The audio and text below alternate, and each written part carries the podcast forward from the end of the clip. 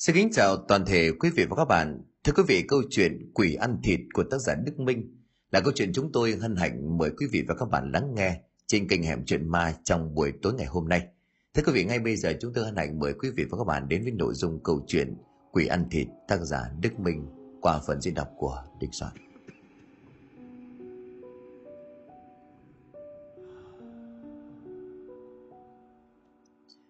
Ta đặt tập tài liệu xuống mặt bàn rồi nói: Sếp, em đã hoàn thành xong báo cáo quan trọng mà sếp giao rồi. Anh xem còn thiếu sót chỗ nào không ạ? Ông sếp cầm bản báo cáo lên, lật từng trang rồi chăm chú đọc. Vài phút sau, ông ta cười nhẹ ra vẻ hài lòng. Ông nhìn Đạt rồi nói: Tốt lắm, cậu hoàn thành rất tốt hợp đồng. Doanh thu công ty lần này nhờ một phần không nhỏ vào công lao của cậu. Dù sao thì cũng vất vả mấy tháng trời. Anh sẽ cho cậu nghỉ phép hẳn một tuần, đi đâu chơi cho khuây khỏa. Sao hả, ok chứ? À, vâng, vậy thì tốt quá. Có thời gian tranh thủ nghỉ ngơi xả stress thì còn gì bằng. Em cảm ơn sếp. Anh bước ra khỏi phòng rồi đóng cánh cửa lại. Xuất chiếc di động trong túi ra, đàn gọi cho Thành, người bạn khá là thân thiết. Alo, tôi được nghỉ hẳn một tuần. Anh tính đi đâu đó chơi, anh đi cùng không? Ghê vậy, được nghỉ hẳn một tuần hả? Chắc cái hợp đồng kia thành công mỹ mãn hả? Đàn vừa đi vừa cười vừa nói: Đúng vậy. Bởi vậy cho nên là ông sếp mới cho nghỉ xả hơi cuối tuần. Vậy nên là tôi mới rủ ông đi đâu đó cho vui, chứ cả năm mình cứ quanh quẩn trong thành phố chán quá. Cũng đúng. Thôi vậy thì tối nay cà phê quán cũ anh em gặp rồi bạn. Ok. Đàn ok rồi cúp máy. Anh trở lại phòng, mở máy tính lên mạng, nhanh chóng search một vài địa điểm tham quan du lịch để xem nơi nào thích hợp. Chiều đó Đàn tan làm, anh phóng xe về nhà. Khi vừa rẽ vào con hẻm thì Đạt nghe có tiếng chuông gõ vang lên, kèm theo đó là tiếng sao của một người đàn ông. Xem bói đây, ai xem bói dạo đi. Xem chuẩn xác không bốc phét, chỉ một lần hai mươi ngàn, chỉ hai mươi ngàn thôi. Đạt ngạc nhiên giờ này còn có cả dịch vụ xem bói dạo, đúng là thú vị thật. Nhưng mấy ông thầy bói xưa giờ toàn kiểu bói rửa, nói chung chung chứ chả có gì. Nói tóm lại là đi xem bói để cho biết vậy thôi, chứ tỷ lệ uy tín cũng chẳng có là bao. Đạt nghĩ vậy, anh liền dừng xe lại vẫy. Thầy bói ơi, tôi muốn xem quẻ. Vừa nghe tiếng gọi, ông thầy ngừng dao và gõ chuông, chạy lại trước của Đạt cười nói: Ai chà, chào chàng trai, cậu muốn xem gì? Tình duyên, công danh, sự nghiệp hay gia đình bạn bè? Nói đoạn, đồng tà đặt chiếc ghế gỗ nhỏ xíu xuống đất rồi ngồi lên, sau đó trải ra một tấm vải lót để đặt hòm đồ nghề lình kình. Đàn dừng xe sát vào cây cột điện, anh ngồi xuống rồi nói: Câu không rõ, nói chung là tôi muốn biết thời gian tới có gặp gì đen đủi không, ví dụ như công việc hay là trong cuộc sống có xảy ra điều gì không may, kiểu kiểu như thế. Thầy bói gần gù, ông ta mân mê cằm râu được một nhúm bạc cằm, đeo luôn chiếc kính đèn lên cho ra vẻ. Những cảnh tượng đó Đạt buồn cười lắm. Thầy bói nói: Được, tôi sẽ gieo tranh một quẻ. Sau khi xem một hồi, Đạt im lặng quan sát. Thầy bói nhìn quẻ thì đăm chiêu, ông ta khẽ nhíu mày lại rồi nói: Quẻ này nói sắp đây cậu sẽ gặp chuyện. Gặp chuyện à? Cụ thể là chuyện gì? Có vẻ như là chuyện này không lành lắm, và nó có liên quan đến cả vấn đề ma quỷ đấy. Ông nói thật chứ? Sao lại có cả ma quỷ ở đây, cụ thể được không? Có phải sắp tới đây cậu sẽ đi đâu đó xa khỏi thành phố? Ờ, đúng vậy. Thầy bói chỉ vào quẻ bói rồi nói: Quẻ này nói chuyến đi này e là gặp chuyện gì đó liên quan đến vấn đề ma quỷ, nhưng không rõ thông tin, thông tin rất là mơ hồ, tôi khó có mà thể xem chuẩn cho được. Đạt khó hiểu, việc mà ông ta bói sẽ được kế hoạch sắp đây, nó khiến cho Đạt ngạc nhiên. Tuy nhiên bảo là gặp chuyện về tâm linh gì đó, nghe sao mà có vẻ mơ hồ. Mà thôi kệ đi, dù sao thì cũng chỉ là một phỏng đoán hầu như không có căn cứ. Suy nghĩ làm gì cho mệt đầu.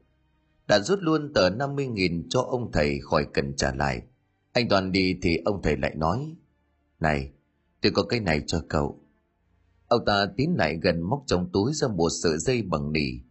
Sợi dây này xuyên qua một bức tượng bằng đồng bé xíu, chỉ to hơn đốt ngón tay một chút. Ông nói: Tặng cậu cây bùa này, luôn đeo nó bên mình để giúp cậu tránh được phần nào tai ương. Đạt cầm lấy sợi dây, anh nhìn vào bức tượng nhỏ. Bức tượng bằng đồng đã cũ, tạo hình một người ăn mặc kỳ lạ, giống như là mấy ông thầy phù thủy vậy.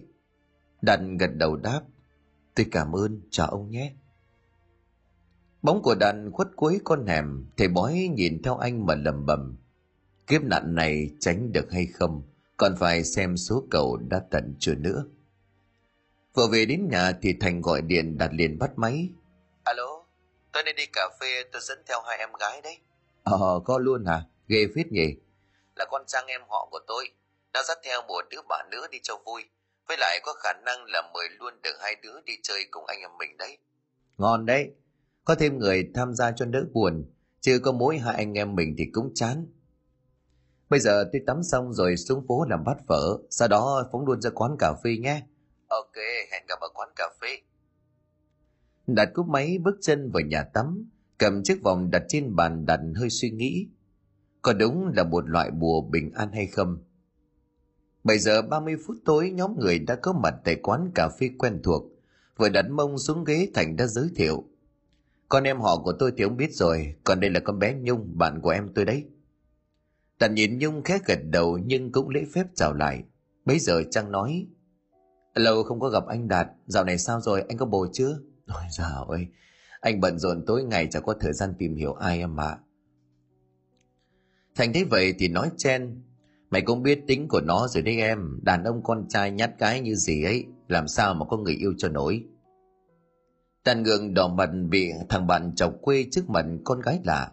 Đàn bơ đi coi như không biết gì.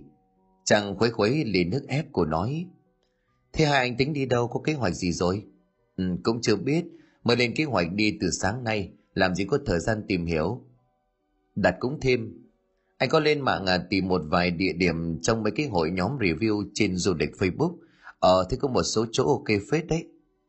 Trang liền hỏi, bọn anh tính đi biển, lên núi hay là đi mấy khu nghỉ dưỡng? Chắc là mình lên núi đi, chỗ mấy cái vùng có quang cảnh thiên nhiên núi non đẹp đẽ, nó đỡ ồn ào thư thả hơn là tới mấy cái nơi du lịch đông đúc. Ờ anh cũng thích kiểu như vậy. Trang bấy giờ liền cười mà đáp, à rồi ok đấy, em với con bé Nhung cũng tính đi ké hay ông anh? Thành nghe vậy thì nói, con hai đứa đi cùng lại chả vui quá đấy chứ, ở nhà cũng biết làm gì đâu, thả lên trên núi chơi còn vui hơn. Mà hai đứa được nghỉ bao lâu? Em được nghỉ năm hôm, còn con bé Nhung kia nó kinh doanh tự do mà. Đàn khẽ liếc nhìn Nhung, cô gái này có vẻ hướng nội. Lúc này cả đám bắt đầu lên mạng tìm kiếm địa điểm. Nhung liền nói, đã lâu bạn của em nó đi làm phóng sự ở một số tỉnh vùng cao, ở một vài thị trấn nhỏ, trên đó có khung cảnh đẹp nên thơ, em nghĩ là mình nên đó phù hợp đấy. Thành liền đáp, nếu vậy thì ok, chi tiết mấy khu đó như thế nào? Nhung liền nói, à để em gọi điện hỏi thử bạn em đã. Nói xong Nhung rút điện thoại ra vào gọi. Sau một hồi nói chuyện thì cũng đã thống nhất được điểm đến. Đó là một thị trấn nhỏ nằm ở mạn vùng núi Tây Bắc. Mùa này lên đó hoa rừng nở cực đẹp, cũng có du khách lên để tham quan thưởng ngoạn. Đây sẽ là một địa điểm phù hợp. Thống nhất xong, Thành tiến hành đặt vé xe cho bốn người, sáng mai sẽ xuất phát. chín giờ ba mươi phút tối cả nhóm giải tán, ai cũng muốn đi mua một số đồ cá nhân cần thiết cho chuyến đi kéo dài bốn năm ngày sắp tới. Đạt về đến nhà cũng đã hơn mười giờ, anh tắm qua lại một lượt rồi leo lên giường đắp chăn lướt tóp tóp. Có một tin tức mới, nhóm người du lịch mất tích một cách bí ẩn, công an đang vào cuộc để điều tra. Theo thông tin được biết, nhóm có sáu thành viên, đi đến nay đã một tuần và không có tin tức gì. Địa điểm cuối cùng mà người ta nhìn thấy sáu người chính là ở khu vực đường đỏ. Đi theo nhóm mà lại mất tích luôn cả nhóm, có khi nào bị bắt cóc sang biên giới không, hay là bị rơi xuống vực? Cơ quan chức năng khuyến cáo, do tình hình ở khu vực này phức tạp, ai ở xa tới không thuộc địa hình, tốt nhất là không nên đi linh tinh, tránh gặp những điều không may. Lấy điện thoại thêm một lúc, đặt đặt báo thức để mai dậy sớm ra bến xe, bắt đầu chuyến đi chơi sau những ngày lao lực vì công việc. Và không ai trong nhóm có thể ngờ được rằng chuyến đi lần này sẽ mang lại một biến cố kinh hoàng, ám ảnh nhất trong cuộc đời của họ. sáu giờ sáng hôm sau, cả nhóm đã có mặt tại bến xe của thành phố. Thành nhìn đồng hồ rồi nói, đi từ đây lên đây mất khoảng sáu tiếng, chắc là tầm mười hai giờ hơn là hợp lý rồi. Đạt liền hỏi, có ai đã liên hệ đặt phòng chứ? Nhung liền đáp, Dạ bạn em bảo khu vực đó khách tham quan cũng không phải là nhiều, với lại cũng không phải là mùa cao điểm cho nên không lo chỗ ở đâu anh. Đạt gật gù rồi Thành nói, thôi lên xe đi mọi người, chuẩn bị đi rồi đấy. Lên xe ngồi yên vị, Đạt lấy điện thoại ra đọc tin tức. Cả Facebook toàn nói về vụ mất tích bí ẩn kia.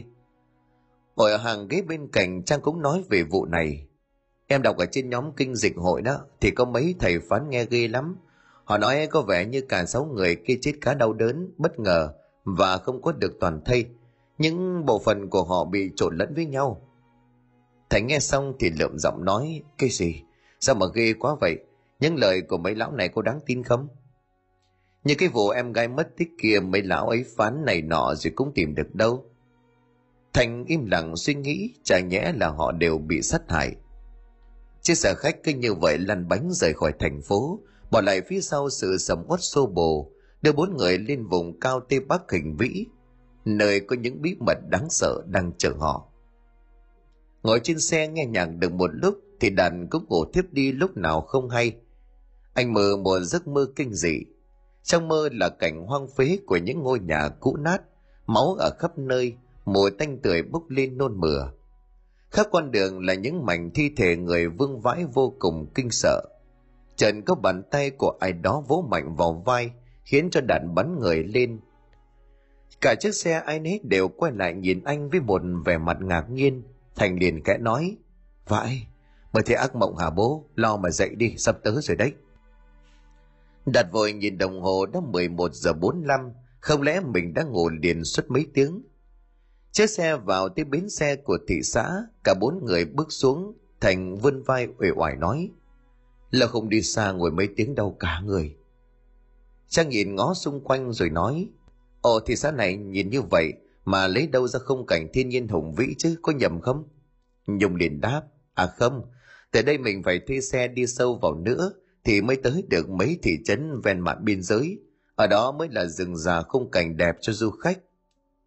Thành liền vỗ đầu của Trang, ngu lắm em, có vậy mà không biết. Thế bây giờ anh em chúng ta tìm quán nào kiếm cái lót giả đã đói quá. Ăn xong sẽ thuê xe sau. Cả nhóm đồng ý, sau đó bốn người đi bộ dọc con đường thì tấp vào một quán cơm bình dân. Bà chủ quán nhìn thì biết là ngay khách ở nơi khác, bà ta nói, thế mấy cô cậu tới đây đi chơi hả? Dạ vâng ạ, bọn em đi du lịch chị ạ. Ra là người dưới xuôi, mà mùa này hoa ban á, rừng nó nở đẹp lắm đấy, lên đấy mà tha hồ chụp ảnh. À, mà bây giờ muốn lên chỗ mấy thị trấn thì thuê xe ở đâu hả chị? À để chị người gọi cho, gì chứ xe thì thiếu gì, có mà đầy, mấy đứa cứ ăn đi để chị gọi cho. Cả nhóm gật đầu cảm ơn, xem ra dân ở đây cũng mến khách đó. Vừa ăn xong bữa cơm thì chiếc xe bờ gác phóng vào đậu ngay ở trước cửa quán. Người đàn ông có một nước da đen giảm bước xuống. Anh ta đi vào bên trong miệng oang oang, cho em cốc trà đá nhé. Đây, nhà chú đưa mấy cô cậu này đi, hết bao tiền thì hai bên thỏa thuận. Anh ta đón lấy cốc trà đá rồi hỏi, bốn đứa muốn đi đâu? Dạ bọn em muốn lên mấy thị trấn gần mạn biên giới. Ngài nói là bây giờ mùa hoa rừng nở đẹp, bọn em tính đi vài ngày. Người đàn ông uống một ngụm nước, anh ta khẽ nhíu mày, đây thị trấn à? Trên đây vắng vẻ thưa thớt buồn lắm, không đông đúc đầy đủ như dưới này đâu. Dạ biết là vậy, thế nhưng bọn em chủ yếu đi vì phong cảnh thiên nhiên, càng yên tĩnh thì càng tốt. À, ok anh hiểu, đến đấy tầm khoảng mười bốn mười lăm cây, anh lấy rẻ là mỗi đứa trăm ngàn. Anh đưa mấy đứa số của anh, hôm nào về thì gọi, anh đến đón. Cả nhóm người đồng ý, ăn xong thì thanh toán rồi bước lên xe. Chiếc xe ba gác màu xanh phía thùng sau còn dựng lên một tấm bạt che nắng. Có lẽ người này thường xuyên chở khách đi vào giữa các vùng cho nên vậy. Cả bốn người leo lên thùng, đặt hỏi, đường đi lên đấy có khó đi không anh? Cũng bình thường thôi, không khó đi lắm. Đường hơi xuống cấp cho nên là có ổ gà, với lại một đoạn là vài km đường đất. Chiếc xe nổ máy lăn bánh hướng về phía những khu rừng. Ngồi trên xe ai cũng cầm một chiếc điện thoại để lướt. Lâu lâu chiếc xe lại rung lắc khi đi qua những đoạn đường xấu. Người kia liền nói, anh tên là Sơn, mấy đứa lưu số điện thoại của anh vào, hôm nào thì về gọi anh nhé. Thầy liền lưu lại số anh ta. Đi hết đoạn đường nhựa thì xuất hiện đoạn đường đất như lời của Sơn nói. Đoạn đường này nếu như mưa chắc chắn sẽ rất khó đi, Xung quanh vách núi lại hiểm trở và vắng vẻ, hoàn toàn không có đèn. Sơn vừa lái xe vừa nói, đây người ta gọi là đường đỏ, cứ mưa xuống là đất nó lại đổi sang màu đỏ chót, dính như là keo đó, khó đi lắm. Đắn nghe xong thì thích quen quen, hình như con đường này nghe ở đâu rồi thì phải. Đột nhiên Đắn như giật mình như vừa nhớ ra một điều gì đó. Chết mẹ, đường đỏ chả phải nơi phát hiện lần cuối cái nhóm người mất tích trên mạng đang đưa tin hay sao? Để chắc chắn, Đắn vội vào Google để tìm kiếm thông tin về vụ án. Vừa xem xong thì Đắn ngạc nhiên, không thể nào nhầm lẫn được, đó đúng là con đường này ở tỉnh này. Đây là nơi mà nhóm người kia biến mất. Thành cái liếc nhìn thằng bạn thấy lạ, Thành liền hỏi, ê này ông, nghĩ gì mà nhìn thất thần vậy, buồn ị à? Không, không có gì đâu. Đàn không biết phải nói sao, liệu điều đó có ảnh hưởng đến chuyến đi lần này hay không. Dù sao thì cả nhóm cũng đã lên đến tận đây. Đi hết hai ba ki lô mét đường đất thì thị trấn cũng đã hiện ra trước mặt. Đây là một thị trấn nhỏ của vùng biên. Nếu từ đây đi trích luồn sang hướng Bắc, mấy km nữa là đến cửa khẩu. Đường xá xung quanh đây đều là đường gập ghềnh cho nên việc di chuyển khá vất vả. Cả nhóm xuống xe, Thành rút bốn trăm ngàn ra đưa cho Sơn. Sơn cầm túi đút luôn vào túi, anh ta nhìn quanh quẩn một lượt rồi nói, chỗ này hẻo lánh, an ninh không tốt đâu. Tối đến mấy đứa hạn chế ra ngoài nha, với lại buổi tối không có gì để chơi, như là nông thôn ấy mà. Bốn người gật đầu, Sơn quay lại đón khi họ gọi. Dặn dò xong, Sơn quay xe phóng thẳng về con đường. Đi vào thị trấn, cả nhóm nhìn ngó xung quanh để thích nghi. Đây là một thị trấn nhỏ, dân cư cũng thừa thớt. Hàng hóa trên này tất cả đều được đưa từ dưới thị xã lên để bán. Tuy nhiên xung quanh đây khung cảnh lại rất hùng vĩ, tuyệt đẹp cho những ai yêu thích thiên nhiên. Tới vào một quán nước, Thành gọi một chai nước ngọt, anh nói, cô ơi, cho cháu hỏi là ở đây có cái nhà nghỉ nào không? Có, có, có. Đi tới ngã ba kia rẽ phải là có một cái. Mà mấy đứa ở dưới xuôi lên hả? Nhìn có vẻ không giống người ở đây. Dạ vâng ạ, à, bọn cháu vừa ở dưới xuôi lên, mà bây giờ bọn cháu đi thuê nhà nghỉ cái đã, cảm ơn cô. Cả nhóm chào rồi đi theo chỉ dẫn tới nhà nghỉ. Vừa đi, Trang và Nhung vừa lôi điện thoại ra chụp tứ phía. Chả mấy khi có dịp lên thị trấn trên Tây Bắc, phải tranh thủ chụp nhiều. Đạt liền nói, ở đây dân cư ít, chắc là tầm khoảng sáu mươi bảy mươi hộ là cùng. À, cũng khá bé và thưa thớt. Nhưng mà được cái hàng quán chợ bua cũng tạm tạm. Ở lâu cũng không lo đâu. Nhà cửa ở đây thì đa phần là nhà cấp bốn cũ rồi. Ờ, thì cũng gọi là vùng sâu vùng xa mà. Nhóm ba người men theo một con đường đi tới ngã ba. Thành ngạc nhiên, hình như cả nhóm đang gây sự chú ý thì phải. Đi tới đầu cũng có một vài người nhìn giống như sinh vật lạ. Có lẽ do nơi này thi thoảng mới có khách ghé thăm, cho nên người dân lạ như vậy có thể lắm. Vừa rẽ sang hướng tay phải thì căn nhà nghỉ nằm ngay ở trước mặt. Thành liền nói, ôi chà, cái nhà nghỉ hai tầng này là khang trang nhất thị trấn luôn đấy. Vừa bước vào bên trong, chủ nhà như vớ được vàng vội chạy ra tươi cười rồi nói, ồ trời ơi, có khách, các cô cậu tới thuê phòng phải không? Dạ vâng ạ, à, anh cho bọn em hai phòng nhé. Anh ta tươi cười mở cuốn sổ ghi chép rồi đưa chìa khóa. Trang ngạc nhiên, ủa không có điều khiển máy lạnh hả anh? Ồ em gái, đây là vùng cao, ban ngày mát mẻ, đêm xuống có mà lạnh run người đó, khỏi cần máy lạnh chi cho tốn, đêm cứ mở cửa sau mà ngủ cho thoải mái. Nhà nghỉ của anh ấy cả năm chưa tới chục lượt khách ghé, làm gì lắp cho nó phí. Nói xong anh ta nhiệt tình dẫn bốn người lên tầng. Hai căn phòng nhìn khá sạch sẽ, Trang và Nhung ở một phòng, phòng kia là Thành và Đạt. Thay đồ xong cả nhóm đi xuống, Thành bèn hỏi, anh cho em hỏi là là đường đi vào rừng thì đi lối nào? À, mấy đứa muốn đi xem hoa nở phải không? Mùa này nhiều loại hoa nở đẹp lắm đấy, tha hồ mà ngắm. Đi ra ngã ba này, sau đó cứ đi vậy đi thẳng. Tới cuối cái dãy nhà thì có một con đường mòn nhỏ, có cái biển chỉ dẫn, đi tiếp lên cao là được. Thành cảm ơn nhóm bốn người, tính sẽ nghỉ ngơi chiều và tối nay, sáng sớm mai sẽ lên đường. Cả nhóm đi xuống con đường lớn, Nhung lúc này hỏi, bây giờ mình đi đâu vậy mọi người? Ở kia có quán cà phê kìa, qua đó ngồi đi, chứ còn ở chỗ nào đâu. Ok, ra đấy ngồi xong chiều tối đi ăn cơm luôn, rồi về nhà nghỉ ngủ sớm mai còn đi. Đặt mông xuống ghế, Thành gọi một ly cà phê sữa đá nhiều sữa. Bất chợt anh nhìn sang bên đường, nơi có quầy tạp hóa. Thành nói, mọi người trông kìa, Mấy người kia vác theo cả nỏ cả cung rồi cả súng săn, họ đi săn thú à? Cả nhóm người nhìn qua, cái một top ba bốn người dân tộc bản địa đang đứng mua hàng tại cửa hiệu tạp hóa, trên người của họ đều mang theo vũ khí. Chàng lúc này nói, chắc là vậy đó, mang theo súng với cả cung tên cơ mà. Bất chợt một người trong nhóm kia quay sang nhìn về đám bạn trẻ, người đó cứ như vậy nhìn không chớp mắt, khiến cho Trang ngượng ngùng quay đi. Ngay lúc đó ti vi cũng đang tiếp tục đưa tin về vụ mất tích bí ẩn của nhóm người xấu số. Đã lo lắng anh có nên nói cho mọi người biết không? Có khi nào trước khi bị mất tích, mấy người ở đây cũng từng ghé qua thị trấn này, cũng có khả năng. Khi nhóm người dân tộc đi khỏi, Trang nói, này mọi người, khi ông khi nãy cứ nhìn em chằm chặp ấy, chắc là họ lâu lâu mới thấy gái xinh từ dưới phố lên, cho nên là lạ đấy mà. Trang đỏ mặt, hóa ra nhan sắc của cô nàng cũng quyến rũ đấy chứ. Và chủ quán cà phê hóng hớt thì lúc này nói, họ là dân trong một bản làng sống ở trên cái đồi xa xa kia kìa, họ hay xuống đây để mua đồ linh tinh. Mà cái bản đấy có nhiều điều kỳ lạ lắm đó, lại không được mến khách đâu. Không những vậy á, đa phần trai trắng trong bản đều là thợ săn, nhưng mà có nhiều đi buôn khắp mạn biên giới lại nói rằng á, dân trong bản đó là toàn đi săn vào ban đêm, người ta nói là họ đi săn ma đấy. Nghe xong thì cả bốn người ngạc nhiên, còn có cả chuyện đó sao?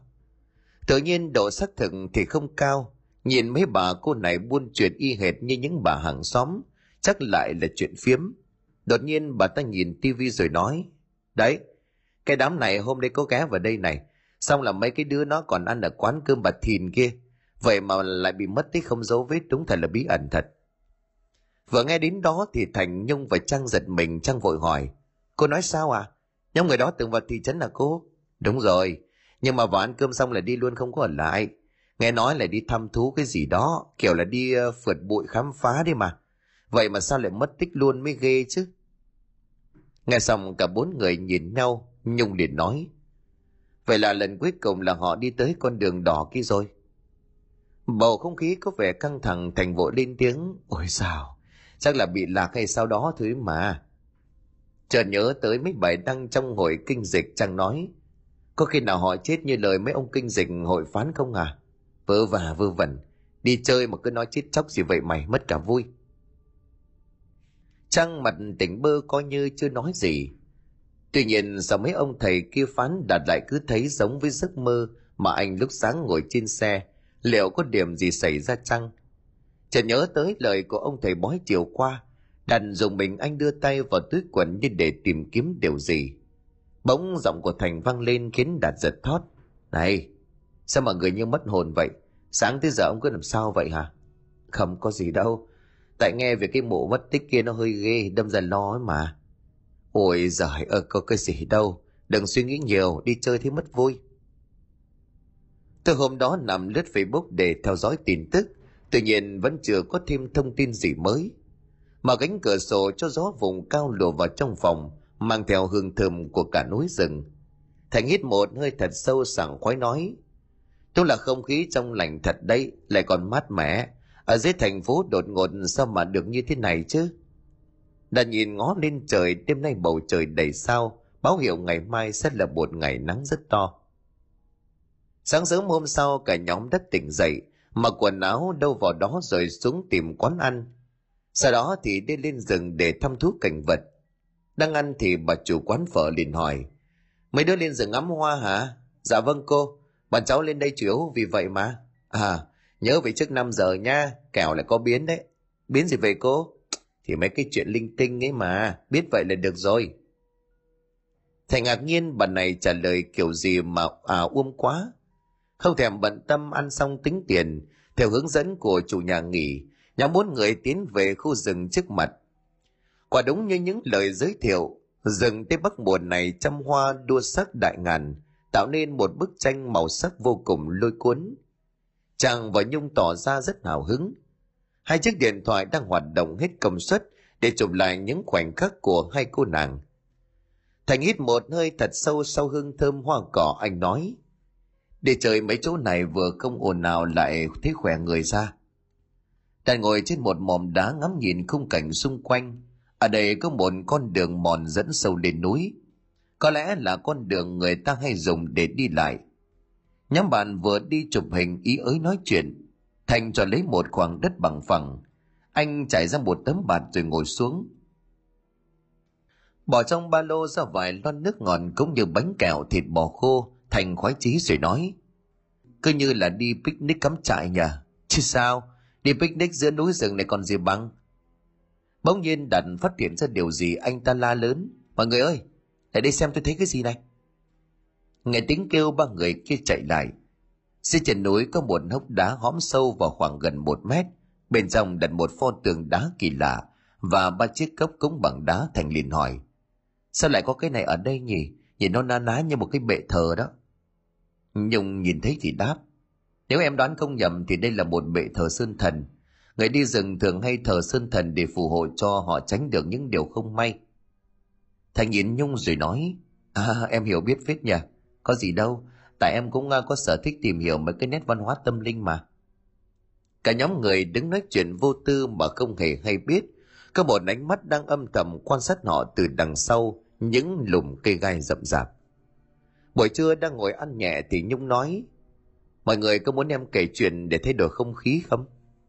Thành nhá nhồm nhòm cây xúc xích rồi đáp, à em kể đi. Nhung làm ra vẻ mặt bí hiểm rồi nói, tương truyền ở vùng núi cao Tây Bắc có một loại ma chuyên ăn thịt người. Giống loại của chúng tồn tại từ rất lâu, sống ẩn sâu trong những cánh rừng. Ban ngày chúng giống như là người bình thường, nhưng đêm xuống sẽ hiện nguyên hình rồi đi săn bắt người ăn thịt. Vừa nghe đến đó, Thành, Đạt và Trang Phì cười. Đạt nói, anh không ngờ là em cũng có khiếu hài hước vậy luôn á Nhung. Nhung lúc này quả quyết, mấy ông hàng xóm nhà em hay đi buôn ở bản biên giới Việt Trung, mấy ông ấy kể như vậy đó.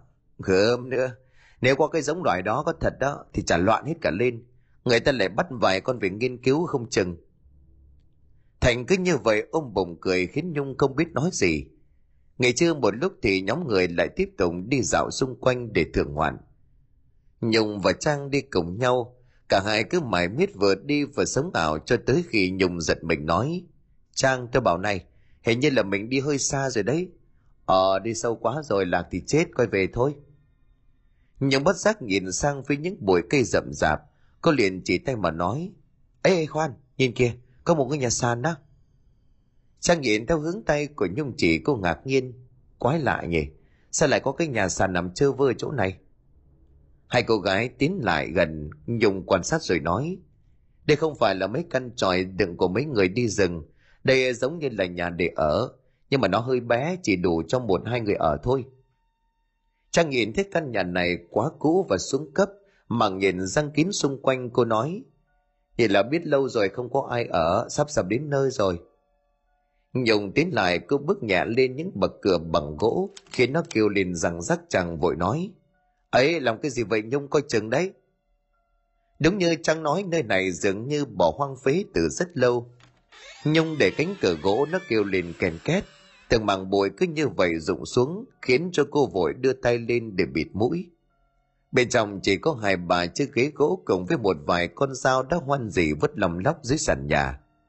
Ngoài ra chỉ toàn là mạng nhện trắng xóa. Bỗng nhiên Nhung nhíu mày, ở dưới nền nhà còn vương vãi rất nhiều mảnh xương. Là xương con gì đó chết ở đây ư?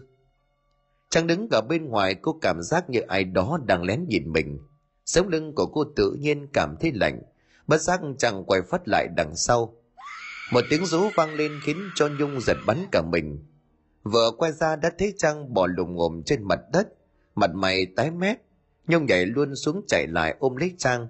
Cô nhìn kẻ đối diện mà nói, anh làm gì bạn tôi? Đó chính là người đàn ông trong nhóm đi săn sáng nay. Anh ta đưa đôi mắt nhìn chằm chằm vào hai cô gái. Trang hú vía, cô định thần lại nói, anh là ai? Sao lại theo dõi bọn tôi? Anh ta liếc nhìn căn nhà đã mở rồi nhìn hai người rồi nói, về ngay thị trấn, nếu không muốn bị quỷ ăn thịt, về ngay đi. Hả? Gì cơ? Quỷ ăn? Nó đâu? Cút ngay, cút ngay khỏi đây nhanh. Tiếng quát bất ngờ khiến hai cô gái giật nảy cả người. Cả hai vội vàng đứng dậy chạy về con đường mòn, vừa chạy Trang vừa chửi, đổ điên được không? Bóng của hai cô gái đã khuất, người kia đi lại gần ngôi nhà. Anh ta bước vào bên trong, đưa tay gỡ những mảng tơ nhện dày đặc trước mặt. Tôi đưa mắt nhìn vào một góc khuất, nơi có bà bốn cái đầu lâu người trắng hiếu xếp chồng lên nhau. Trên mỗi chiếc đầu lâu đều có năm lỗ thủng như là vật gì đó vô cùng sắc nhọn đã bấu vào. Anh ta nghĩ rằng kèn két rồi ngay lập tức bước ra bên ngoài đóng sập cánh cửa lại. Đúng lúc này Thành và Đạt cũng chạy ngược lại. Vừa thấy hai cô gái thì Thành vội nói: "Hai đứa đi đâu mất tích luôn vậy? Bọn anh nghe có tiếng hét đấy." Trang và Nhung mồ hôi nhễ nhại thở: "Về đi, về nhà nghỉ nói bọn em gặp mấy chuyện." Thành nhìn đồng hồ bây giờ là ba giờ chiều, thôi thì cứ về rồi tính tiếp. Về đến nơi thì Trang thuật lại chuyện cho hai người nghe. Thành và Đàn hơi khó hiểu, tại sao lại có cả quỷ gì đó, không lẽ là họ mê tín đến như vậy. Tối hôm sau đó khi mà ăn tối về, thì chủ nhà nghỉ mang ra một bộ bàn ghế nhựa ngồi ở hiên nhà. Anh ta mời cả nhóm uống nước chè nói chuyện phiếm cho vui. Anh ta hỏi hôm nay lên rừng có thăm thú được nhiều không? Trang và Nhung không giấu bèn kể lại vụ việc. Nghe xong người kia về mặt nghiêm trọng, anh ta nói: "Anh kể cho mấy đứa nghe cái này, không phải là anh bị chuyện hay đâu, mà anh được mấy ông chú sống ở đây kể lại, cũng chả có ý giấu giếm gì cả. Cái thị trấn này thành lập đâu đó được vào khoảng đầu những năm tám mươi tám mốt. Người di dân lên đây đa phần để buôn bán hàng hóa. Hồi đấy ở đây còn hoang vu hẻo lánh hơn bây giờ nhiều lần. Khi đó nơi này chỉ khoảng hai mươi nóc nhà mà thôi. Được cái lúc đó mấy người ở các bản làng xung quanh, họ rất hay xuống đây mua bán trao đổi. Lúc đó rộ lên một tin đồn, có một tộc người rất bí ẩn, sống sâu trong những cánh rừng già. Họ gần như hạn chế tiếp xúc với bên ngoài. Khi nào thực sự cần thiết thì họ mới đi xuống đây để trao đổi đồ đạc, mua những thứ cần thiết. Bên người của họ bao giờ cũng mang theo dao và cung tên." Trang nghe xong thì nói: "Có phải là cái tộc kia?" Chủ nhà trọ gật đầu, anh ta nói: "Người trong trấn khi đó nói là nhóm người kia chuyên đi săn ma để lẩn trốn trong khu rừng. Vì từng có người nhìn thấy một con gái, mồm của nó bê bết máu, mười ngón tay là mười bộ vuốt sắc nhọn. Cái thứ đó đã ăn sống một con lợn nuôi gần của một gia đình trong trấn. Khi trời tối nhá nhem thì người kia thấy nó chạy biến mất vào trong rừng. Ngó lại chỉ thấy con lợn bị ăn nham nhở mà thôi. Đa phần câu chuyện đó ở đây ai cũng biết, thế nhưng mà tính xác thực của nó thì chỉ người thời đó mới có thể rõ." Cả bốn người nghe xong thì kinh hãi, chả lẽ lại có cái chuyện kinh dị đó có thật. Chủ nhà lúc này liền kể tiếp: "Chưa hết đâu. Khoảng một hai tháng sau còn xảy ra nhiều vụ ghê hơn nữa. Ban đầu là lợn gà chó mèo bị ăn sống vứt xác ở bìa rừng. Chiều tối hôm đó cả thị trấn náo loạn vì có thằng bé con của nhà kia chả biết đi chơi đâu mà đột nhiên mất tích. Cái nhà đó làm nghề dệt vải, bố mẹ cứ quần quật từ sáng đến đêm để con chơi một mình. Mà cả thị trấn có mỗi hai mấy hộ thôi, có vài hộ là có trẻ con. Thằng bé nó không sang nhà hàng xóm thì có thể đi đâu được chứ. Mọi người mới đốt đuốc đi tìm, phát hiện ra còn sót lại cái đầu của trẻ em ở mé rừng, xung quanh là ruột non ruột già cùng vài mảng vụn khác vương vãi, cách khu dân cư chỉ có vài trăm mét. Mà điều kinh dị hơn là sọ của thằng bé có một vài cái lỗ như là cái gì đó chọc vào, hãi hùng lắm. Đôi vợ chồng dệt vải kia như chết lặng khi thấy xác con, ngờ vợ hiếm muộn sinh mãi mới được đứa con. Hôm đám tang thì lường tăng tóc lắm. Lúc ấy mọi người ai cũng đều sợ xanh mặt. Nhiều người họ không tin lời của người kia kể, họ nghĩ là người đó bị hoa mắt. Giả thiết có thú dữ nào đó trên núi xuống đây nghe thì có vẻ hợp lý. Vậy là cả trấn lại tụ tập dựng hàng rào bao quanh trấn. Họ vót tre nhọn, những thành gỗ nhọn được buộc vào với nhau, thành dây thừng rồi cắm đùn xuống đất. Đúng là với rào chắn như vậy thì chắc chắn không thể có con thú hoang nào nhảy qua mà vò vào trấn được. Ấy vậy mà cái ngày hôm đó mưa từ sáng đến tối. Có nhà kia đang ngồi ăn thì đột nhiên nghe tiếng mấy con lợn ở ngoài chuồng kêu lên. Ông chồng biết có biến vội cầm theo cây dựa chạy ra. Vừa chạy ra đến nơi thì ông thấy có bóng người rất nhanh, nhảy băng qua hàng rào rồi biến mất. Bà vợ cũng cầm đuốc chạy theo. Khi mà ánh đuốc soi vào thì thấy máu me còn sót lại trong chuồng lợn. Có vài con đã bị thứ gì đó khá sắc cào cho rách ra chảy máu. Ở ngoài chuồng nơi khoảng đất bị ẩm do trời mưa còn phát hiện ra nhiều dấu chân. Nhưng mà điều kinh dị là không phải dấu chân thú mà là dấu chân người mới ghê chứ. Giang và Nhung liền thốt lên, sao lại có dấu chân người à? Thì bởi vậy, sau vụ đó người dân ở đây nghi ngờ đúng là cô quỷ xuất hiện. Chúng có hình dạng giống như con người khát máu, chuyên đi săn lúc chạng vàng tối cho đến đêm. Sau hôm đó thì người dân trong trấn bèn ra cố lại chuồng trại. Họ bọc lưới sắt các thứ bên ngoài, còn đào bẫy các thứ nữa. Sáng sớm tình mờ hôm ấy, khi mà mặt trời còn chưa lên thì cả nhóm dân tổng vào thị trấn. Điều kỳ lạ là họ không mua bán gì mà đi thẳng tới nhà công trưởng trấn khi ấy. Ông ấy kể cho mọi người nghe là đang ngủ thì nghe tiếng gọi cửa. Ông ra mở thì tự nhiên mấy người kia bước tới. Họ chả nói năng gì mà tự nhiên vứt luôn một cái bọc xương xuống trước mặt của ông. Mà cái bọc còn dính nguyên máu mới ghê chứ. Bây giờ ông trưởng trấn cởi cái bọc ra, nhằm vào bên trong thì đột nhiên ông rú lên một tiếng hãi hùng, bật ngửa ra đằng sau, mặt mày trắng bệch. Mà khi đó người dân còn ngủ nên chưa ai nhìn thấy tận mắt. Hóa ra bên trong bọc là một cái đầu người, đầu của một đứa con gái. Tóc của nó dài xong dính máu nên bít cả lại. Điều đáng nói là nó có một hàm răng nhọn hoắt và rất bén. Thứ này người bình thường sao có, mà con ngươi của nó cũng có một màu khác lạ. Những người kia chính là tộc người chuyên đi săn trong rừng, nhưng thứ họ săn không bình thường. Lúc này người đàn ông có vẻ như là trưởng nhóm thợ săn. Ông ta nói rằng họ theo cái dấu của con này gần một tháng. Họ bắt được nó khi đang rình mò quanh thị trấn. Họ cũng phát hiện ra nhiều mảnh xương vương vãi, cho nên đoán ra được phần nào. Bắt được nó xong thì họ chặt đầu rồi mang đến đây xem có thể đổi được gì. Trước khi đi họ còn dặn mọi người phải luôn cảnh giác, vì không chỉ có một con như vậy. Nghe xong câu chuyện, nhóm bốn người hoang mang lắm. Nhưng biết được suy nghĩ đó, chủ nhà trọ cười nói, câu chuyện này diễn ra cả bốn chục năm về trước rồi. Nhiều người lớn năm đó bây giờ đã qua đời. Tính xác thực của nó còn không biết là bao nhiêu phần trăm. Sau này nhiều người cũng chuyển đi nơi khác để sống. Đa phần dân ở đây bây giờ là dân mới, còn dân gốc còn mấy ai đâu. Tuy nhiên thì ai ở đây cũng được, nhưng mà người sống lâu năm kể về cái sự việc năm ấy. Câu chuyện năm xưa cũng dần trôi vào quên lãng. Anh sống ở đây gần mười lăm năm rồi, đâu có thấy gì đâu. Có lẽ xã hội hiện đại nên bọn quỷ nó tuyệt chủng rồi. Tuy nhiên mấy sự việc này sao Đạt lại cảm giác nó có liên quan đến giấc mơ của anh. Đêm đó cả nhóm không ai ngủ được. Nhung và Trang nằm bên cạnh nhau. Nhung cứ mãi suy nghĩ về căn nhà hoang trong rừng ngày hôm nay. Ở bên phòng của Thành và Đạt cũng tương tự. Có khi nào nhóm người mất tích kia thực sự đã gặp gì đó khủng khiếp? Sau bên trong khu rừng có một ngọn lửa đang nhen nhóm cháy. Xung quanh có năm người đàn ông đang ngồi chụm lại. Họ đang nói chuyện gì đó với nhau. Một người cầm chiếc ba lô mà để xuống. Đó là một loại ba lô du lịch. Bên trong có vài bộ quần áo và ít đồ dùng cá nhân. Họ tìm thấy chiếc ba lô này ở trong rừng. Bốn người kia cũng tìm thấy những thứ tương tự, như những mảnh quần áo bị xé vụn, giày dép, đồ dùng vương vãi khắp nơi. Nếu đi xuyên về mạn phía tây thì có thể băng luôn ra con đường đỏ. Có khả năng nhóm người bị thứ gì đó tấn công bất ngờ. Sâu trong những cơn gió rừng thổi xuyên qua màn đêm, họ nghe được những âm thanh kỳ lạ đi kèm theo mùi tanh nôn mửa. Những thứ đó đã quay trở lại thì trấn kia sẽ ắt gặp nguy hiểm.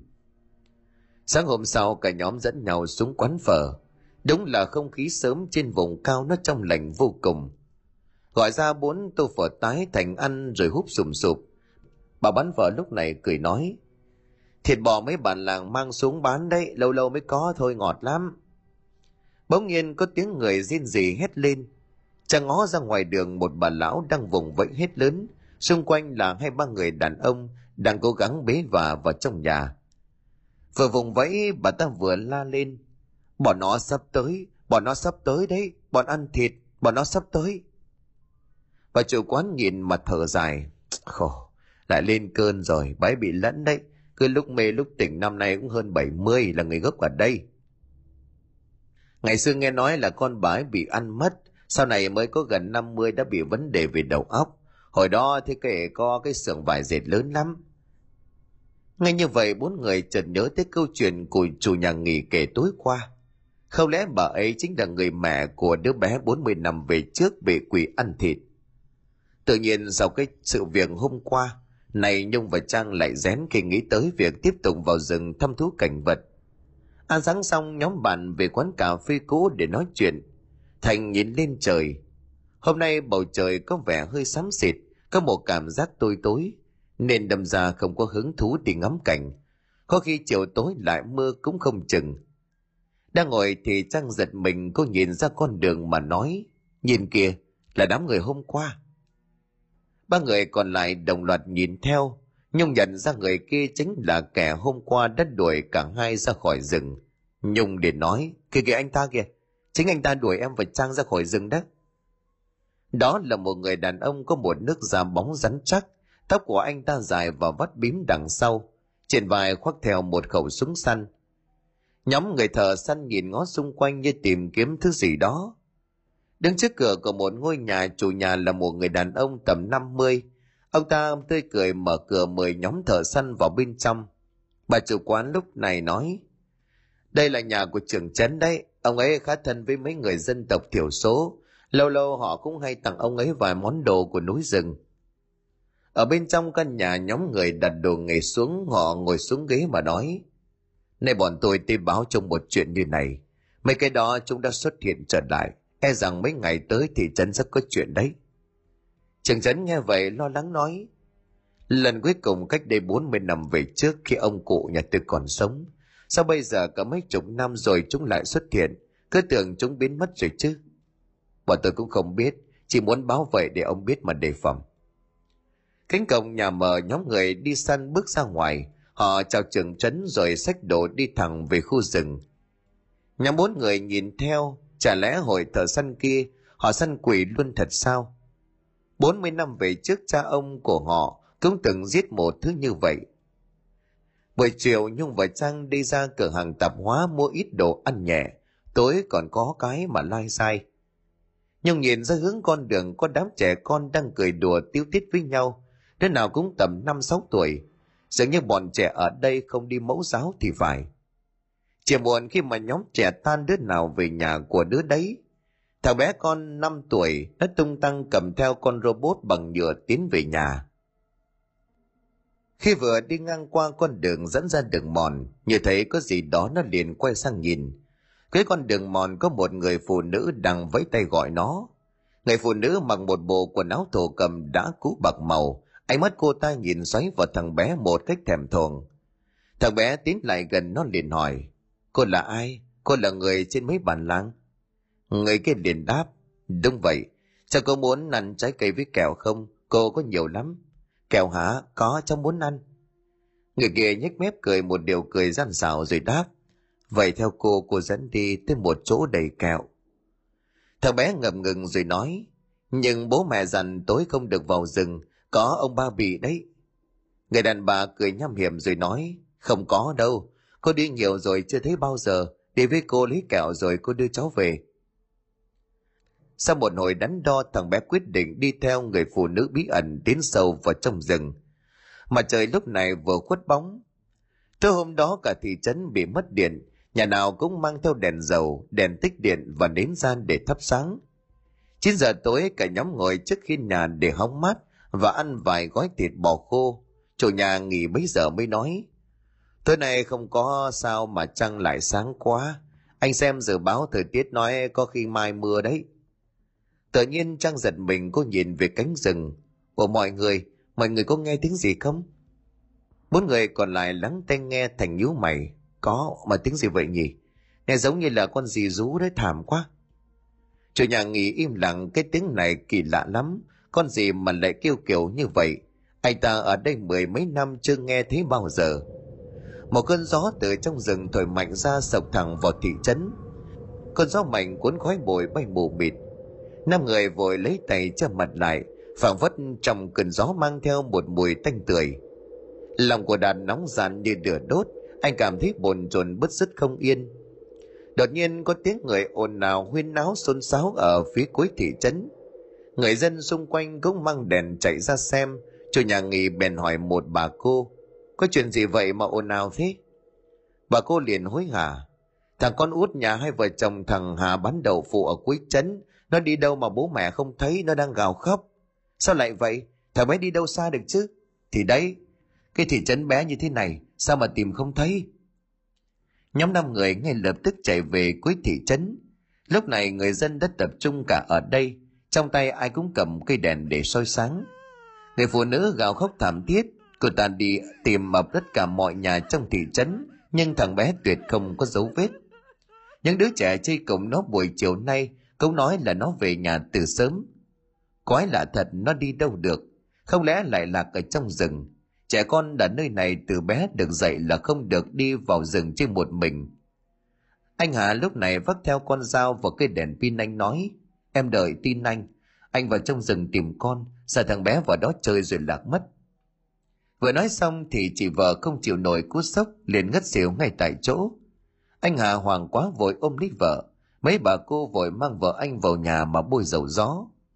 Ông Trần Trấn vội đi lại gần ông nói: Ấy đừng đi, lỡ trong rừng có con thú hoang thì sao, nguy hiểm lắm. Với lại anh làm gì có kinh nghiệm đi rừng ban đêm, để mai, mai tôi cùng anh xuống thị xã báo công an. Anh Hà như ngồi trên đống lửa, anh nói: Nhưng mà bây giờ con tôi không rõ biết sống chết thế nào, vợ thì như thế, tôi làm sao ngồi im chờ đợi? Biết đâu nó đang gào khóc kêu tên bố mẹ trong kia thì sao, tôi phải đi. Thế thái độ của anh quả quyết, Trần Trấn cũng không thể làm được gì. Lúc này có người nói: Được rồi, con cái máu mù sao bậc cha mẹ bình tĩnh được, nếu anh muốn đi thì tôi đi với anh. Đến ngày sau đó hơn chục người khác cũng xin đi cùng. Thế là mười mấy người đàn ông hỏi nhau cầm theo đèn và dao rựa tiến sâu vào trong khu rừng giữa đêm tối. Mọi người ở lại đứng nhìn theo đầy lo lắng. Trần Trấn có lẽ là người lo hơn cả. Hai tay của ông bấu chặt vào nhau, cầu mong cho họ không gặp phải tai ương gì. Thành quay lại nói với ba người: Chết thật đấy, lên đây để nghỉ ngơi mà sao lại nảy sinh ra chuyện nghiêm trọng vậy chứ? Nhung liền đáp: Không biết là thằng bé con có sao không, tội cho nó quá. Chủ nhà trọ thở dài: Ở đây bao năm rồi có bao giờ xảy ra mấy cái vụ như vậy đâu, mong không có chuyện gì xảy ra. Nhóm người tìm kiếm vừa đi vào bìa rừng độ hai trăm mét thì một người hét lớn: Nhìn này, tôi thấy cái gì? Anh ta giơ lên trước ánh đèn, đó là một con robot bằng nhựa vương vãi, xung quanh con robot còn có cả máu tươi. Anh Hà run rẩy cầm con robot dính máu rồi nói: Đây là đồ chơi thằng con nhà tôi, chính tôi đang mua cho nó, đúng là nó ở trong rừng, con thấy con ở đâu đấy? Anh ta điên cuồng lao về phía trước, đám người cũng lập tức đuổi theo. Dưới ánh trăng sáng màu bạc, nhóm thợ săn đang truy lùng một thứ, họ lần theo mùi tanh máu mà đuổi theo. Máu vương vãi trên mặt đất, trên ngọn cây xung quanh. Một người quét máu hỏi: Máu này chưa khô này, nó mới chạy qua đây. Bỗng một người khác chỉ tay xuống cánh rừng phía xa: Nhìn kìa, có nhiều ánh đèn quá. Người thủ lĩnh đưa mắt nhìn theo, anh ta nói: Đúng như dự đoán, nạn nhân là người giết thị trấn, bây giờ họ đang đi tìm rồi. Chúng ta chia ra, hai người quay lại phía họ để phòng họ gặp nguy hiểm, tôi và ba người còn lại tiếp tục đuổi theo nó. Lên kế hoạch xong, nhóm thợ săn lập tức hành động. Hai người có nhiệm vụ hỗ trợ, họ chạy như bay tụt xuống con dốc đá hiểm trở tiến về đoàn người.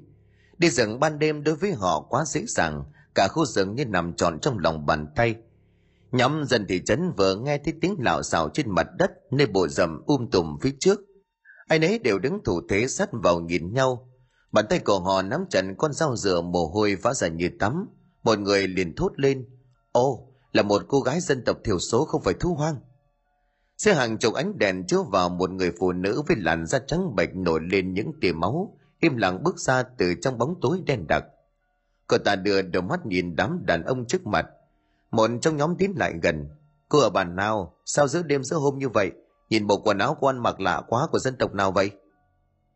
Đột nhiên anh ta thấy đầu nhói ở phía dưới, toàn thân lạnh ngắt, bất giác nhìn xuống dưới đã thấy cánh tay trắng bạch kia cắm sâu vào bụng của mình. Mày, mày! Lúc này à đàn bà mới hiện nguyên hình, một khuôn mặt trắng bệch có những sợi cân máu đỏ tía như là đầu đũa nổi lên khắp cổ. Đôi mắt không còn lòng trắng, chỉ còn lại một màu đen sâu thăm thẳm. À nhếch mép cười, lộ ra một hàm răng nhọn hoắt như dã thú. À rút cánh tay với những đầu ngón tay sắc nhọn ra. Ngay lập tức nạn nhân xấu số run lên bần bật, rồi đổ gục xuống đất trước sự ngỡ ngàng của đám người còn lại. Anh ta ôm bụng rên rỉ, từ trong ổ bụng nguyên một bộ ruột lòi ra ngoài. Chạy đi, lạ quỷ! Đám người bấy giờ kinh hãi tái mặt, Người nào người nấy mềm nhũn cả chân, đưa cánh tay dính máu lên liếm một vệt dài. Còn quỷ liền cười thét lên, nó nói bằng cái giọng lanh lành: "Nhiều thức ăn dự trữ quá, mùa đông không lo đói nữa rồi." Anh Hà nghiến răng kèn két, tay anh lăm lăm con dao dừa, anh gào lên: "Chính mày đã bắt con tao, con chó cái, trả con cho tao." Dứt lời anh vung dao mà xông tới bổ xuống.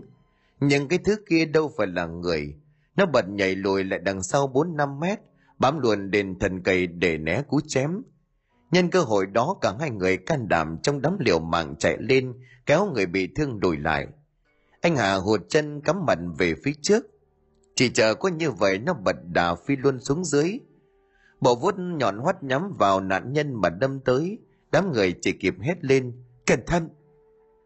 Ngồi trong khoảnh khắc đó, từ trong bóng đêm, một con dao quắm bày ra với tốc độ kinh người. Con dao đâm trúng cái thứ kia khi nó còn đang ở trên không trung. Trúng đòn chí mạng, nó văng luôn xuống đất nằm quằn quại đau đớn, rên la thảm thiết như con lợn bị chọc tiết vậy. Từ trong bóng tối, hai người đàn ông bước ra, trên người họ mang theo nhiều loại vũ khí.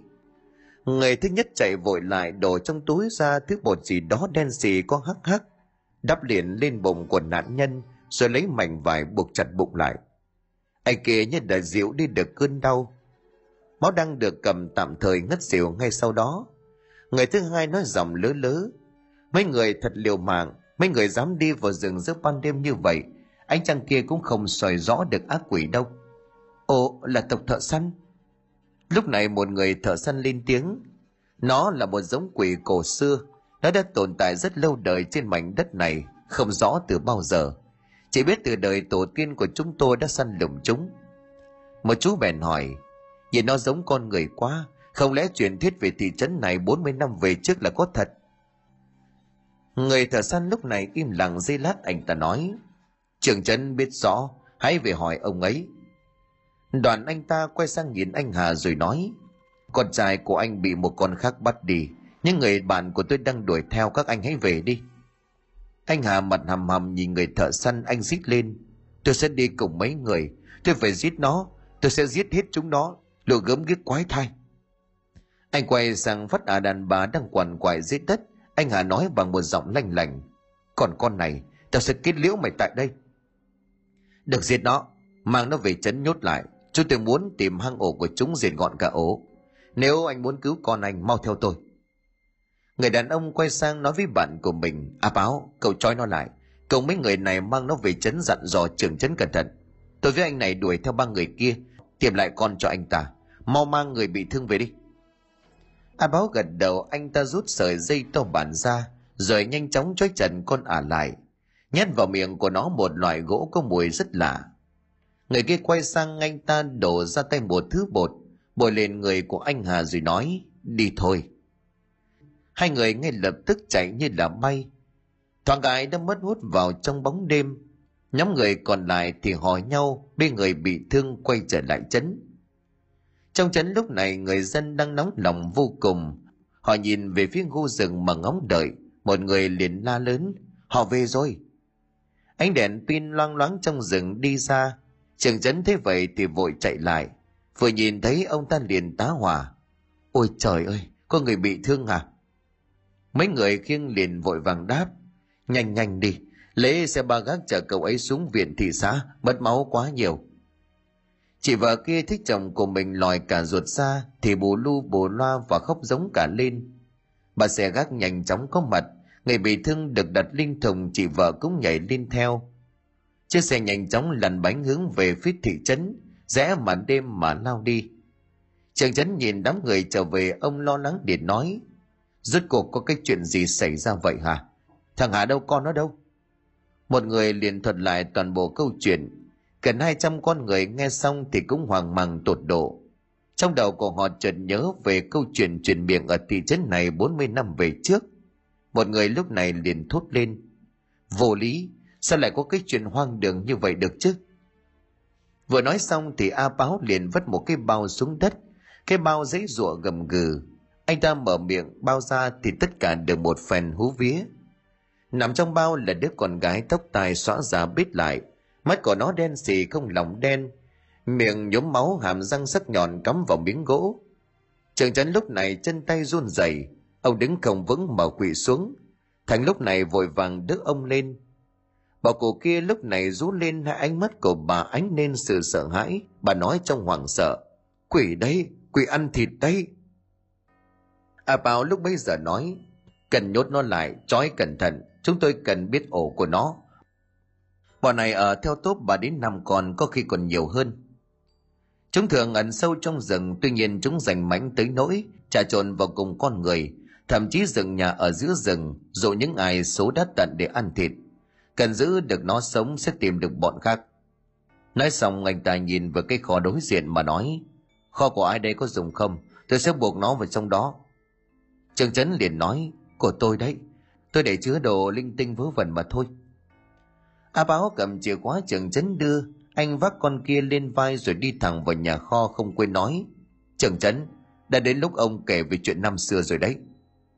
Trương Trấn thở dài, ông bắt đầu kể. Mọi người túm tụm lại ngồi xung quanh kín cả một con đường. Họ đặt đèn xung quanh cho đỡ sợ. Thành, Đạt, Nhung và Trang cũng ngồi xuống yên lặng lắng nghe câu chuyện về thị trấn này. Chuyện bốn mươi năm về trước, đứa bé kia bị quỷ ăn thịt là có thật. Thằng bé là đứa con độc nhất của hai vợ chồng làm nghề dệt vải. Người vợ chính là bà lão lú lẫn kia. Sáng hôm đó, cha của ông cũng là trưởng trấn bấy giờ đã nhận được chiếc đầu của con quỷ. Giữa ông và nhóm người đi săn đã nói gì đó với nhau. Từ giây phút đấy ông biết được sự tồn tại của chúng. Chẳng biết chúng có từ khi nào, có phải từ bên Trung Quốc qua không, nhưng chúng ẩn hiện trong khu rừng và xuất hiện lần đầu tiên khi thị trấn mới thành lập. Có lẽ chúng đã đánh được hơi người.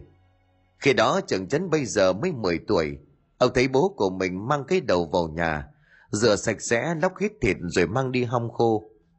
Về cuối đời, khi sắp chết, ông cụ kể cho trưởng trấn nghe rằng đó là một vong tuần hoàn. Lời vận cứ sau mấy chục năm lại xuất hiện một lần.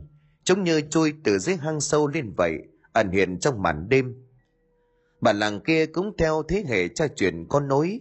Các thế hệ thanh niên luôn tập luyện, đi rừng mỗi đêm để đề phòng sau mấy chục năm loài kia sẽ trở lại. Và bây giờ chúng đã trở lại thật. Trưởng trấn nói xong, ông uể oải đứng dậy đi vào nhà. Một lúc sau ông đi ra, mang theo một chiếc hộp gỗ. Khi mở hộp ra thì mọi người đều giật mình. Bên trong là một cái sọ người sấy khô đã mọc nấm mốc. Hàm răng của nó như là răng thú vật. Đây chính là thủ cấp mà năm xưa bố của ông đã nhận được. Và bây giờ bọn quỷ trở lại nhắm vào thị trấn này. Chúng khát máu hơn bao giờ hết. Cả thị trấn vùng cao như một kho thịt khổng lồ. A Báo lúc này đi ra, anh ta nói, cha ông kể lại rằng số lượng của nó có thể lên đến cả vài chục con, rải rác khắp cánh rừng Tây Bắc. Tuy nhiên cái con này đang bị giữ, nó sẽ rủ những con đực tới, bọn tôi sẽ dọn cả ổ.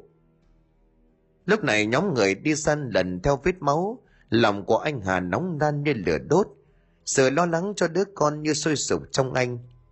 Do đi rừng đêm tối không quen, lại chỉ có thể nhìn đường bằng trăng cho nên là anh đi rất là khó khăn. Quần áo da thịt cũng bị cây gai xé toạc rớm máu. Trần trưởng nhóm gần lại, ông ra hiệu cho tất cả im lặng. Vì phía trước có một luồng gió thổi lại, đây một mùi hôi thối khủng khiếp. Nhóm người thần trọng tiến lại rồi hỡi ôi, trước mắt của họ hiện ra một cảnh tượng vô cùng khủng khiếp. Anh Hà lập tức cúi xuống mà nôn thốc nôn tháo. Một chiếc hố sâu khoảng ba mét, rộng khoảng sáu bảy mét. Bên dưới sộc lên một mùi hôi thối tởm lợm, rồi nhằng bay đen đặc. Bên dưới hố là bốn năm xác người đang phân hủy, đa phần đã bị gặm nham nhở. Tay chân của họ đứt lìa, thịt đã bị thối rữa. Nhìn quần áo và đồ đạc mang thì biết đây là nhóm người du lịch, anh Hà liền thốt lên, là đám người mất tích. Tự nhiên phía trước mặt của họ vang lên những tiếng răng rắc như là tiếng xương vỡ. Anh Hà bất giác bật cây đèn pin lên, xoay thẳng về phía cành cây cao đối diện. Trong khoảnh khắc anh như rụng rời cả tay chân, ngồi vắt vẻo trên cành cây là một đứa con gái. Nó mặc một bộ đồ thổ cẩm đã bạc màu, tay đang ôm một thằng bé, miệng thì nhai ngồm ngoàm bàn tay của đứa bé đó. Tiếng xương thịt kêu lên rợn cả người. Khi thấy ánh đèn chiếu tới, nó quay ra nhìn xuống, miệng còn rỉ máu những miếng thịt người còn đang nhai dở. Nhìn thằng bé nằm đó, anh Hà như chết đứng chôn chân vì quá sốc. Thằng bé mặc bộ đồ của con trai anh, hay nói cách khác nó chính là con của anh. Anh lắp bắp không nói thành lời. Nhanh như cắt, bốn người thợ săn lao về phía trước, họ chia ra bao vây cái cây. Con quỷ tức thì thủ thế, nó ôm chặt xác của nạn nhân, nhìn xuống phía dưới mà gầm gừ, nó rít lên: "Thịt trẻ con ngon lắm." Người trưởng nhóm lúc này liền nói: "Lấy lại xác của thằng bé." Ông phóng luôn một con dao găm lên cây, con dao có buộc theo một sợi dây dù chắc chắn. Con quỷ né được mũi dao, nó liền cúi gập người xuống, nhưng mũi dao đã bay sang bên kia và người đối diện đã chụp được. Cả hai người gầm sức kéo mạnh, sợi dây siết mạnh để chặt con quỷ xuống cành cây. Nó liền rú lên kinh hãi. Một cánh tay bóp chặt xác của thằng bé buông thõng, một nhát dao sắc bén lướt qua khiến cánh tay đứt lìa xuống cùng với cái xác. Một người lao tới đỡ lấy xác của đứa trẻ, người còn lại bật dậy lên thân cây, nháy mắt đã cào ngang ngửa nơi con quỷ đang bị đè chặt, một nhát chém chí mạng bổ xuống. Chiếc đầu lăn từ trên cành cây xuống đất, thân thể vẫn còn nằm trên cành, giật giật máu phun ra như mưa. Mọi thứ diễn ra thật nhanh. Chờ nhóm thợ săn nôm xác của đứa trẻ bị ăn dở, ông tiến lại chỗ anh Hà như kẻ mất hồn, ngồi thụp xuống đất. "Rất tiếc vì không cứu được con anh, hãy mang thằng bé về chôn cất." Anh Hà đón lấy xác con của mình ôm chặt vào lòng, cả người anh run lên từng cơn. Chờ nhóm thợ săn dòng tay nghe ngóng mặt của ông biến sắc, nói: "Mau lên về trấn." Người trong trấn im lặng, họ nhận thức đường thứ gì đang tìm đến họ. Có ánh sáng lẻ lói nơi bề rừng, đó chính là anh Hà. Anh thất thểu đi ra, mặt của anh trắng bợt không cảm xúc, trên tay bế theo một cái xác che lại bằng mảnh vải. Mấy người hàng xóm chạy lại hỏi han: "Sao rồi thằng bé, sao rồi?" Chỉ chờ có như vậy anh Hà bật khóc. Chị vợ lúc này cũng đã tỉnh, chạy loạng choạng chạy ra phía con đường. Hai vợ chồng nhìn nhau, anh Hà khóc giống lên đầy đau khổ mà quỳ xuống. Chị vợ cũng chạy lại ôm ghì xác đứa con bé bỏng. Tiếng gào khóc của hai vợ chồng vang vọng cả màn đêm. Ai nhìn thấy cảnh đó cũng đau xót không nói nên lời. Chàng và Nhung nhìn tấm vải ướt đẫm máu cũng không giấu nổi cảm xúc. Chàng nhóm thợ săn đi tới nói gì đó với trưởng trấn. Trưởng trấn mở cổng mời họ vào trong nhà. Đám tang của đứa bé xấu số diễn ra ngay trong đêm. Ba giờ sáng, Đạt, Nhung, Thành, Trang và tất cả mọi người đều có mặt tại nhà của nạn nhân. Đội tang lễ phải mai mới về được. Đứa bé tạm thời được đặt trong nhà. Mùi máu tanh bốc lên rồi xác đã được mọi người rửa sạch. Trưởng trấn im lặng, sáng mai ông sẽ nói chuyện với mọi người. Về đến nhà nghỉ là gần ba giờ sáng. Thành và Đạt nằm vật ra giường, cả hai nhìn nhau. Mọi chuyện xảy ra như là một cơn ác mộng. Đạt bật dậy mở ba lô lấy ra chiếc vòng đồng, anh đeo nó lên cổ. Thành chán nản nói: "Sao lại xảy ra việc này chứ? Ông tính sao mai về không?"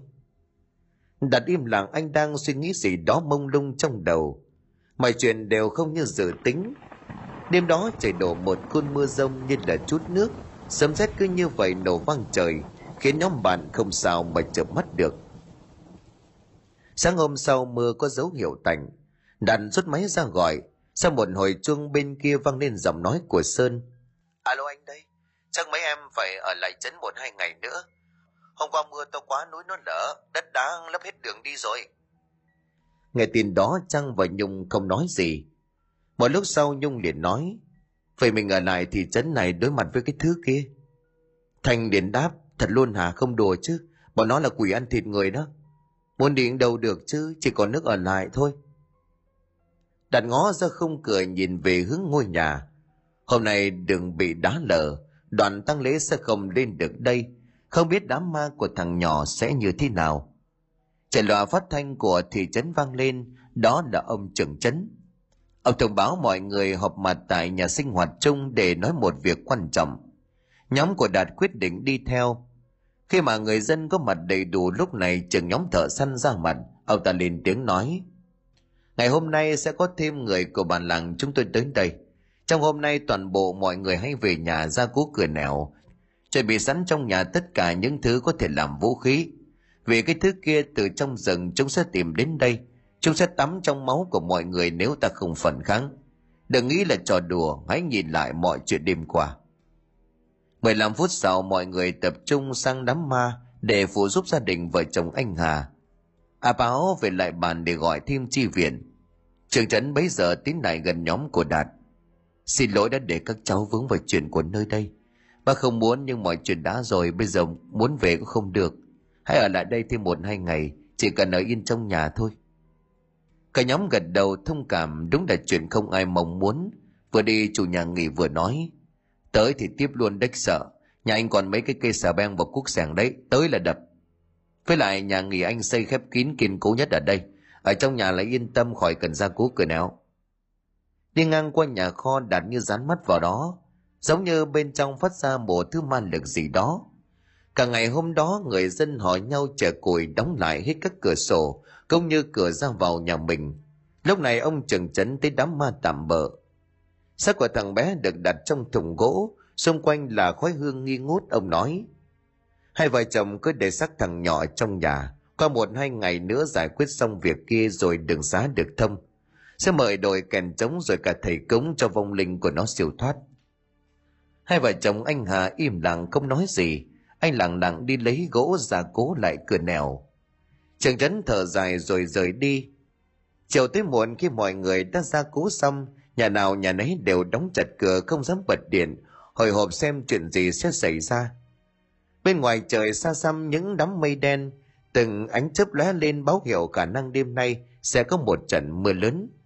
Có một kẻ mon men tiến lại gần nhà kho, hắn đẩy chốt cửa chui tọt vào bên trong.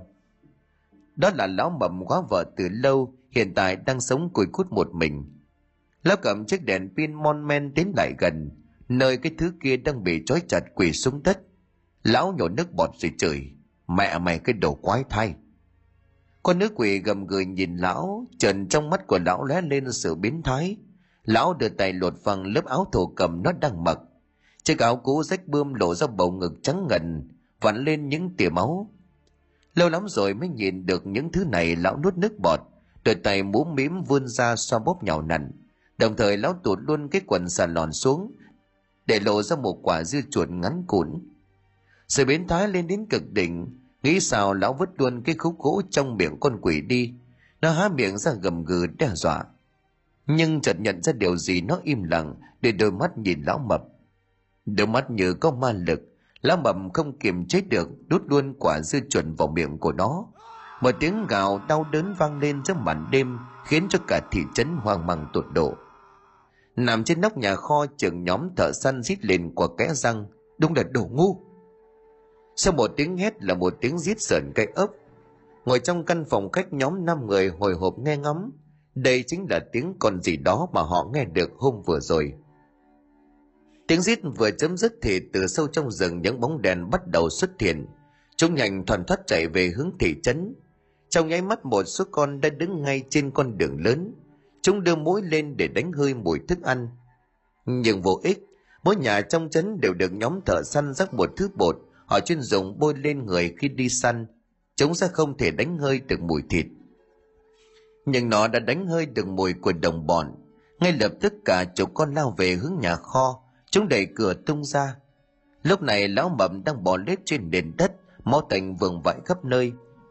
Miệng con quỷ cái đang nhai ngấu nghiến dương vật của lão. Bọn quỷ đừng to lớn hơn, chân tay gân guốc khắp nơi. Chúng nhìn cảnh đó thì rít lên một cách man dại. Người trong trấn lúc này kinh hãi, hướng tai về phía nhà kho để nghe ngóng. Trong nhà mắt lão Mậm bị xé thành nhiều mảnh, máu thịt vương vãi tứ tung. Cả lũ kia bâu lại mà nhai ngấu nghiến. Chỉ đợi có như vậy. Từ xung quanh là hơn chục căn dầu hỏa ném tới tấp vào trong kho. Một mùi dầu bốc lên nồng nặc, một ánh lửa từ bên ngoài bắn vào. Trong nháy mắt, căn nhà kho cháy rực cả thị trấn. Ngọn lửa cao bốc sáu bảy mét thiêu rụi đi mọi thứ. Từ bên trong, đám thây quỷ bốc cháy như những ngọn đuốc sống. Chúng lao ra bên ngoài mà gào rú. Mùi thịt cháy khét lẹt nồng nặc trong không khí. Nhóm thợ săn hai mươi người rời khỏi chỗ núp. Đã đến lúc khổ máu, họ cầm vũ khí lao về phía những thứ kia mà điên cuồng chém xuống. Máu bắn ra tung tóe khắp nơi, tiếng kim loại va vào da thịt nghe rợn người. Những nhà ở gần đó nhìn qua khe cửa không khỏi lượm giọng. Vì quá tò mò là người trong nhà nghỉ lên ban công tầng hai mà tung cửa sổ ra hóng. Lần đầu tiên trong cuộc đời của họ, bỗng nhiên Trang dùng mình vì người thấy mùi hôi thối. Bất giác cô quay về góc ban công thì tá hỏa mà hét lên. Tới lúc nào đó một bóng đen ngồi chồm hổm trên đó, nó từ từ đứng dậy. Biết có biến, chủ nhà nghỉ hét lớn: "Chạy!" Cả nhóm chạy cùng vào bên trong. Ngay tức khắc nó lao về phía đám bạn. Chủ nhà nghỉ sau cùng anh ta rú lên đau đớn khi vai bị năm ngón tay bấu thủng, máu chảy ra ướt đẫm đầm đìa. Nó ngoác miệng ngoạm một miếng đứt luôn thứ thịt trên vai của anh ta, khiến anh ta đầu như chết đi sống lại, giãy giụa trên nền gạch, nước tiểu chảy ra tung tóe. Hai cô gái kinh sợ gào thét, chân tay buồn rùn đi không nổi. Đã chạy nhanh xuống lầu vốn lấy hai con dao, anh vùng chạy lên không suy nghĩ gì, vung một treo chém thật mạnh. Lê dao cắm ngầm vào lưng con quỷ cái, nó rít lên đau đớn, vung tay và một cú như trời giáng khiến Đạt ngã vật ra, đập mạnh xuống nền đất làm anh choáng váng xây sầm. Nó buông chủ nhà nghỉ lao về phía của Đạt, há hàm răng đỏ lòm toan cắn. Thành đã cầm được con dao, anh vung lưỡi dao lên chém ngang thật mạnh trúng giữa miệng. Chỉ nghe tận một tiếng, cái miệng đã bị chém lệ ra đến tận mang tai. Nó ngã ngửa ra đằng sau, máu me phun ra khắp căn phòng.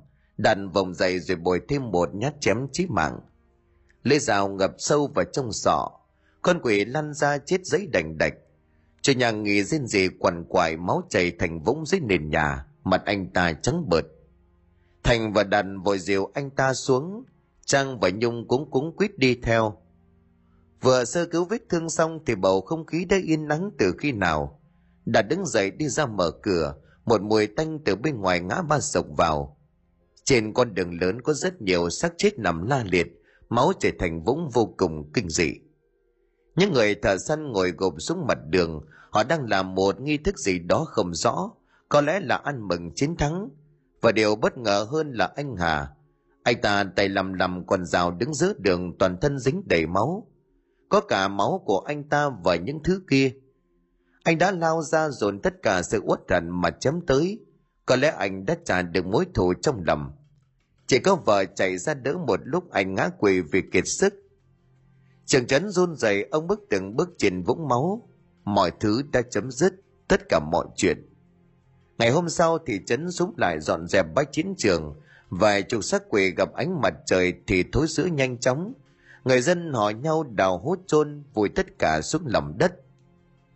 Nhóm thợ săn cũng hy sinh sáu bảy người. Họ nhờ người thân trong trấn đóng sáu cái hòm gỗ rồi khiêng những cái xác trở về bàn. Trước khi đi, trưởng trấn nói với người thủ lĩnh: "Đỡ ơn các anh rất nhiều, cả trấn này đỡ ơn các anh." Người thủ lĩnh mỉm cười nói: "Nếu bốn mươi năm sau còn có thứ gì tìm đến đây, con cháu chúng tôi sẽ quay lại nơi này." Nhóm người khiêng những chiếc hòm gỗ đi thẳng vào trong khu rừng. Nhóm của Thành và Đạt bước xuống khỏi con đường. Mặt trời đã lên cao, ánh sáng chói chang như xua tan đi sự lạnh lẽo chết chóc. Đây có lẽ sẽ là chuyến đi đáng nhất trong cuộc đời của họ.